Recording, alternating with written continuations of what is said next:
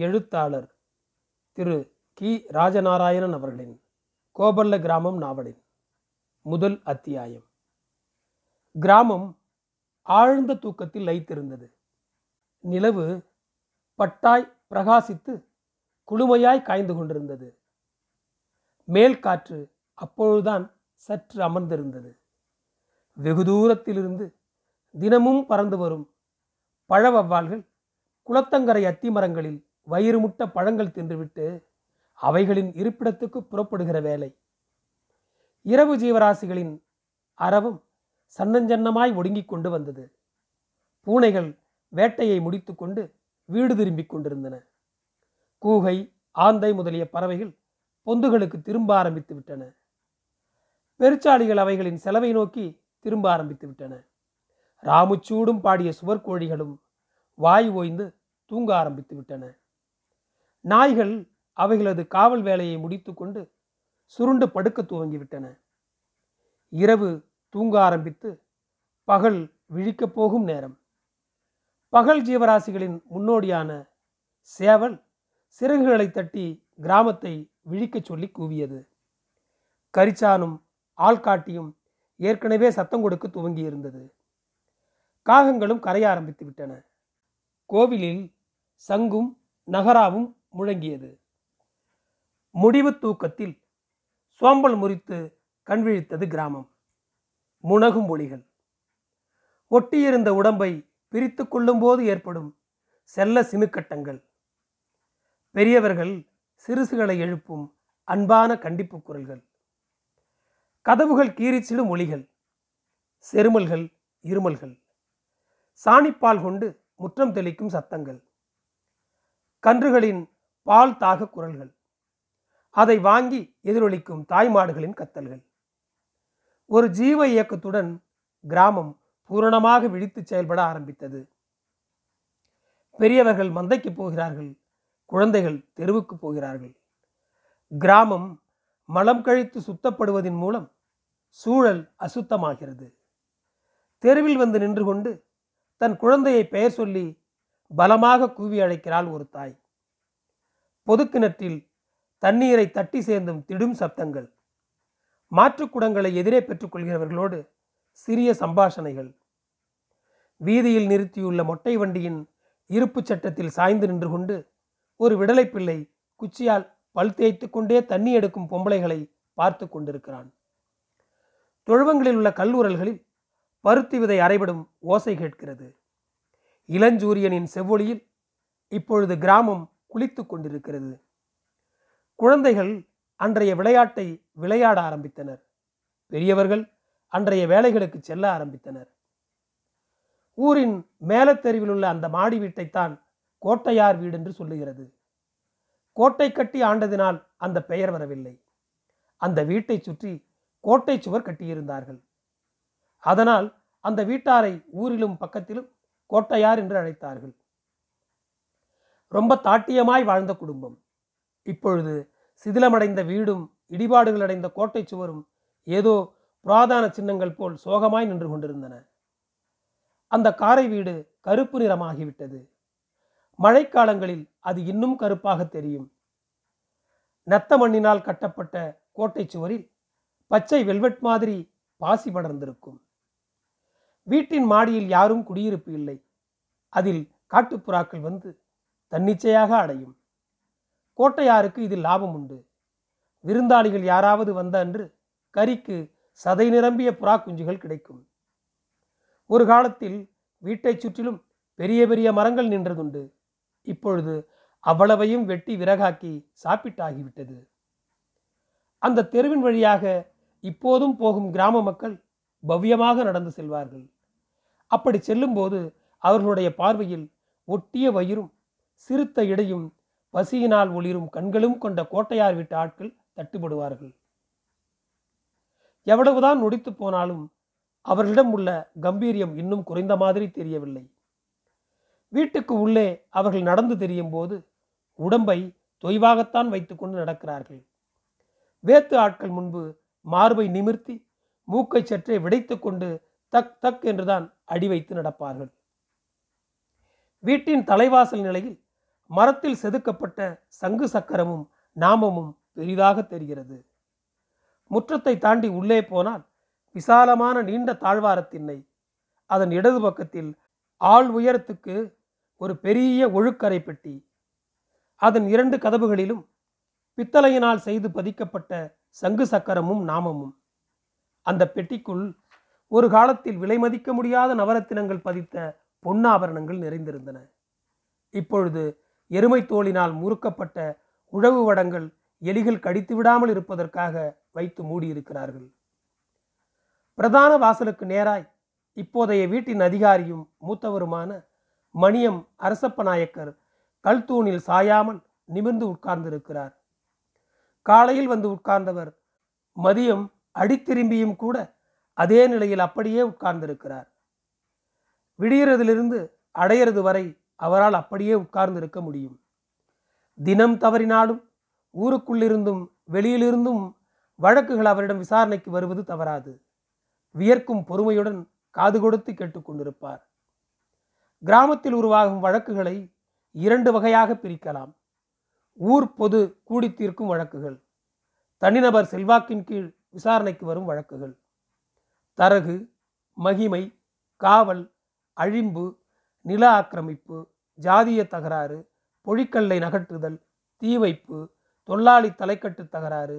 இன்னும் இந்த மாதிரியான பொது விவகாரங்கள் எல்லாம் ஊர் பொது சபை கூடித்தான் விசாரித்து தீர்ப்பு வழங்கும்.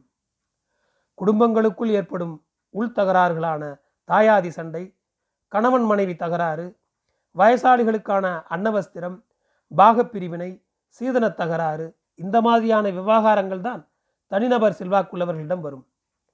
இவைகளில் சிக்கல் மிகுந்த வழக்குகள் சில சமயம் வந்துவிட்டால் நாள் கணக்கு மாசக்கணக்கு என்றாகிவிடும் தீர்த்து வைக்க. ஏனெனில் காலமே இவைகளுக்கான அருமருந்து. ஒரு நீதிபதியால் தீர்த்து வைக்க முடியாத விவகாரத்தை காலம் சரியாக்கி விடுவதும் உண்டு. எல்லாவற்றிலும் கஷ்டம் இந்த வழக்குகளை கேட்டு புரிந்து கொள்வதுதான். கிராம மக்கள் தங்கள் வழக்குகளை தெரிவிக்க அவர்களுக்கென்று ஒரு தனியான சொல் நடை வைத்திருக்கிறார்கள். இதிலே நபருக்கு நபர் வித்தியாசம் வேறு.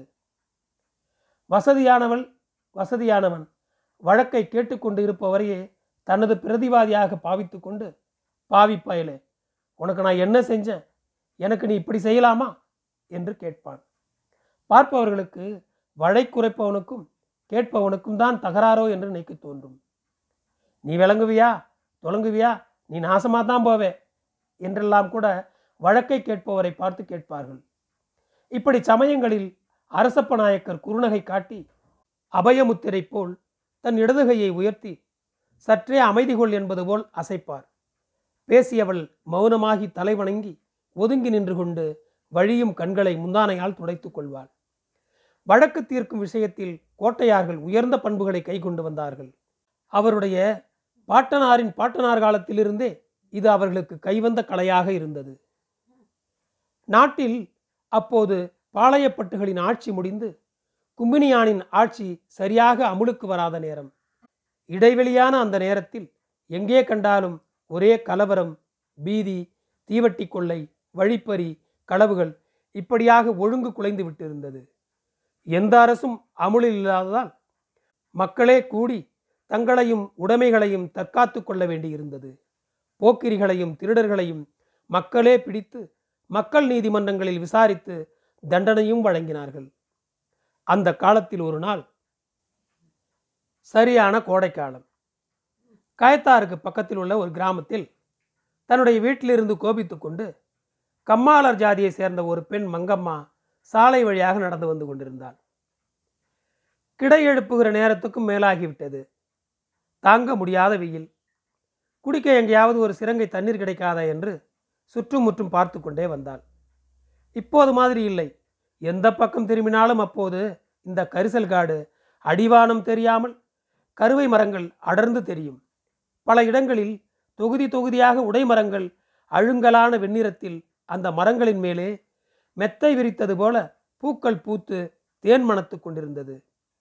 அந்த உடைமரங்களின் அடிப்பாகம் தெரியாதபடி கோவை கொடிகள் குத்தி படர்ந்திருந்தன. உடைப்பூவின் தேன்மணம் ஒரு கிறக்கத்தை தருவதாயிருந்தது. சில்வண்டுகளின் எச்சான ஸ்தாயியின் ஒளி நீளம் நிற்காமல் போய்க்கொண்டே இருந்தது. கடும் வெக்கையினால் காற்று விரிவடைந்திருந்தது. அதனால் மிகச்சிறிய ஒளிகள் கூட தெளிவாகவும் இதற்கு முன்பு அந்த ஒளிகளை கேட்டதில்லையோ என்று எண்ணும்படியாகவும் காதில் விழுந்து கொண்டிருந்தது. அவளுக்கு நாக்கு உலர்ந்து கொண்டே வந்தது. காதுகளில் நீண்டு தொங்கிக் கொண்டிருந்த பாம்படங்கள் வெளியே தெரியாமல் இருக்கவும் வெயிலுக்காகவும் முக்காடு போட்டிருந்தாள். வியர்வையால் ஆடை தெப்பமாக நனைந்து போயிருந்தது. தாகமும் தனிமையும் அவளை வாட்டி எடுத்தது. முக்காடு சரிந்து விழாமல் இருக்க பற்களால் கடித்து கொண்டிருந்தால் அந்த துணி வேறு வாயை உலர்த்தியது. இப்படி நடந்து வந்து கொண்டே இருந்தவளுக்கு ஒரு இடத்தில் வந்ததும் கிளிகளின் கெச்சட்ட ஒளி கேட்டது. கொஞ்சம் நின்று கவனித்தாள். சமீபத்தில் எங்கோ தண்ணீர் நிரம்பிய ஒரு சோலை இருக்க வேண்டும் என்று நினைத்தாள். அவள் நின்றிருந்த இடத்திலிருந்து இரண்டு ஒற்றையடி பாதைகள் கீழே மேலாக பிரிந்து போனது. தொடர்ந்து சாலை வழியே போவதா ஒற்றையடி பாதையில் திரும்புவதா என்று அவளுக்கு விளங்கவில்லை. அவளை அறியாமலேயே அவளுடைய கால்கள் ஒற்றையடி பாதையில் நடந்தன. நடந்து கொண்டே போன கொஞ்ச தூரத்துக்கெல்லாம் அங்கே தண்ணீர் இருப்பதற்கான அடையாளங்கள் தெரிந்தன. செழிப்பான உயரமான நவா மரங்கள் தட்டுப்பட்டது. அவளைக் கண்டு தண்ணீர் கோழி ஒன்று தன் குஞ்சுகளுடன் புதருக்குள் மறைந்தது. ஜம்பு தட்டைகள் கொழுத்து வளர்ந்து கம்மங்கதிர்கள் போல் கதிர் வாங்கி இருந்தது கொஞ்ச தூரத்தில் ஒரு கதுவாளி பறவை குட்டிசேர் ஆ குட்டிசேர் என்று கத்தியது. அந்த பாதை அவளை ஒரு ஊரணிக்கு கொண்டு வந்து விட்டது. அந்த ஊருணியை ஒட்டித்தான் அந்த இடத்தில் மங்கம்மா சாலையும் சென்றது. அவள் தொடர்ந்து சாலை வழியே வந்திருந்தாலும் இந்த ஊருணியை வந்து அடைந்திருக்கலாம். இந்த ஊருணி கடுங்கோடையிலும் வற்றாது. தண்ணீர் தேங்காய்ப்பால் மாதிரி இருக்கும். வழிப்போக்கர்களுக்கு இயற்கை எண்ணெய் கொடுத்த சீதனம். தண்ணீர் துறையில் பொதுவாகவே பல காரியங்கள் நடக்கும். தண்ணீர் ஒரு அரிய செல்வம். செல்வமானது இப்படி ஒரு இடத்தில் தனிமையாக தேங்கி கிடந்தால் அங்கே என்னதான் நடக்காது. நண்டு தனது சொந்த சௌகரியத்துக்காக வலை தோண்டி வைத்திருக்கிறது. ஆனால் அங்கே இந்த குறவை மீனுக்கு என்ன சோழி? அந்த வளைநீரின் நிலையை ஒட்டி அதன் சிற்றலைகள் அந்த வலைக்குள் சென்று வரும்படியாக அமைந்திருக்கும். மண்ணும் தண்ணீரும் சேர்ந்து பதப்பட்டிருக்கும். அந்த சொத மண்ணில் வசிக்கும் மண்புழுவை தின்ன குறவை மீனுக்கு ரொம்ப பிரியம். அந்த குறவை மீனை பிடித்து தின்ன நாரை ஒற்றை காலில் நிற்கிறது. நாரையை பிடித்து தின்ன நரி பதிவோட்டு காத்திருக்கிறது. வேட்டையாடுகிறவன் கூட நீர்நிலையில் வந்துதான் காத்து கொண்டிருக்கிறான். அவனுக்கு தெரியும் மிருகங்கள் எங்கே சுற்றித் திரிந்தாலும் கடைசியில் இங்கேதான் தண்ணீர் குடிக்க வர வேண்டும் என்று. மிருகங்களும் தங்கள் இரையை தேடி நீர்நிலையில் காத்திருப்பதுண்டு. பகலில்தான் இந்த உயிர் வாழும் பிரச்சனை என்று இல்லை. ராத்திரியும் கூட இதே கதைதான். ஊருணியின் கரை மரங்களில் தூங்கிக் கொண்டிருக்கும் பறவைகளை வேட்டையாட மரநாய்கள் வரும். வெறுகு பூனைக்கும் மரநாய்க்கும் இந்த போட்டியில் கோரமான சண்டை நடக்கும். மரங்களுக்கும் புதர்களுக்கும் ஊடே புனுகு பூனைகள் முள்ளெலிகளை வேட்டையாடி கொண்டிருக்கும். இப்படியாக ராவும் பகலும் அந்த ஊரணியில் உயிர் தின்று உயிர் வாழும் காரியம் நடந்த வண்ணம் இருக்கும். அந்த பெண் வேகமாக தண்ணீர் குடிக்க வந்து கொண்டிருந்தாள். அவள் வருவதையே ஒருவன் வைத்த கண் வாங்காமல் பார்த்து கொண்டிருந்தான். அவனும் ஒரு வேட்டைக்காகத்தான் காத்து கொண்டிருந்தான் அங்கே. கைகளால் முண்டு குடிப்பதை விட அப்படியே அந்த குளிர்ந்த நீரில் விழுந்து வாயாலேயே குடிப்போமா என்றிருந்தது அவளுக்கு. சேலையை திரைத்து எடுத்து சொருகி கொண்டாள். மளமளவென்று தண்ணீருக்குள் இறங்கி இரு கைகளையும் சேர்த்து வைத்துக்கொண்டு வாரி வாரி குடித்து கொண்டே இருந்தாள். முகத்தில் கழுத்தில் தண்ணீரை எடுத்து அரைந்து கொண்டாள். கைகளால் கோரி அந்த குளுமையான தண்ணீரில் முகத்தை வைத்து அலைந்தாள். ஒரு குழந்தையை வாரி எடுத்து அதன் மெல்லிய வயிற்றில் முகத்தை புதைத்து சுகம் காணும் ஒரு தாயின் செய்கையைப் போல் இருந்தது அவள் செய்தது. கரையில் நின்று கொண்டிருந்த அந்த மனிதனுக்கு அவள் காதுகளில் அணிந்து கொண்டிருந்த பாம்படங்கள் மீதே கண்ணாக இருந்தது. சுற்றுமுற்றும் பார்த்து கொண்டே அவன் அவளை நெருங்கினான். ஓரக்கண்ணில் நிழலாடிய அந்த உருவத்தை அவள் சற்றென்று திரும்பி பார்த்தாள். தன்னை நோக்கி வந்து கொண்டிருந்த அவனை பார்த்து அவள் பயங்கொள்ளவில்லை. மாறாக சிரித்தாள். என்னமா இருக்கு இந்த தண்ணி? நாய்க்குட்டி வளர்க்கலாம் போல இருக்கே என்றால் மனம் திறந்த ஆனந்தத்தோடு அவனை பார்த்து. அந்த வெள்ளை சிரிப்பு அவனையும் தொட்டு சற்றே சிரிக்க வைத்தது கோணலாய். தான் எங்கே பின்வாங்கி விடுவோமோ தன் காரியத்திலிருந்து என்று அவன் பயந்தான். திடீரென்று உன் காதில் இருக்கிற பாம்படத்தை பேசாம கலத்தி கூட. சத்தம் போட்ட அப்படியே தண்ணியில் அமுக்கி கொண்டுருவேன் என்று வேகமாக சொல்லி ம் என்று துரிதப்படுத்தினான். அப்படியே பிரமித்து போய் நின்றுவிட்டாள் அவள். வாயையோ உடலையோ அசைக்க முடியவில்லை. தண்ணீரை ஏந்திய கைகள் அப்படியே நின்றிருந்தது. அது அவனிடம் தயவு காட்டு என்பது போல் இருந்தது. அந்த கைகளிலிருந்து நீர் சொட்டி கொண்டிருந்தது. அவளுடைய பீதி நிறைந்த குத்திட்ட பார்வையும் மௌனமும் அவனை வேகமடைய செய்தது. சீக்கிரம் சீக்கிரம் என்று அவன் மனசு அடித்து கொண்டது. யாராவது வந்துவிடக்கூடாதே என்று பயந்து அவளை அவன் தண்ணீருக்குள் பிடித்து தள்ளி அமிழ்த்தினான். அப்போது அவள் ஒரு குரல் கொடுத்தாள். அது பெற்ற தாயின் பெயரும் இல்லை கடவுளின் பெயரும் இல்லை. அம்மானோ! மூக்கினுள்ளும் வாயினுள்ளும் தண்ணீர் ஏறியது. தண்ணீருக்குள் வைத்து அவளை காலால் மிதித்து கொண்டே அவளுடைய பாம்படங்களை பறித்து எடுத்து மடியில் வைத்து கொண்டான். இந்த சமயத்தில்தான் எதிர்பாராத விதமாக அந்த இரண்டு காரியங்கள் நடந்தன. ஒன்று அவன் அவளுடைய முகத்தை தண்ணீருக்குள் மிதித்து கொண்டிருந்த போது அவனுடைய வலதுகால் பெருவிரலை அவள் பலமாக பற்றி கடித்து கொண்டிருந்தாள். அந்த கடி வர வர இறுகிக் கொண்டிருந்தது. இரண்டு அதே நேரத்தில் ஒரு மாட்டு வண்டி அங்கே வந்து நின்றது. தொடரும். நன்றி.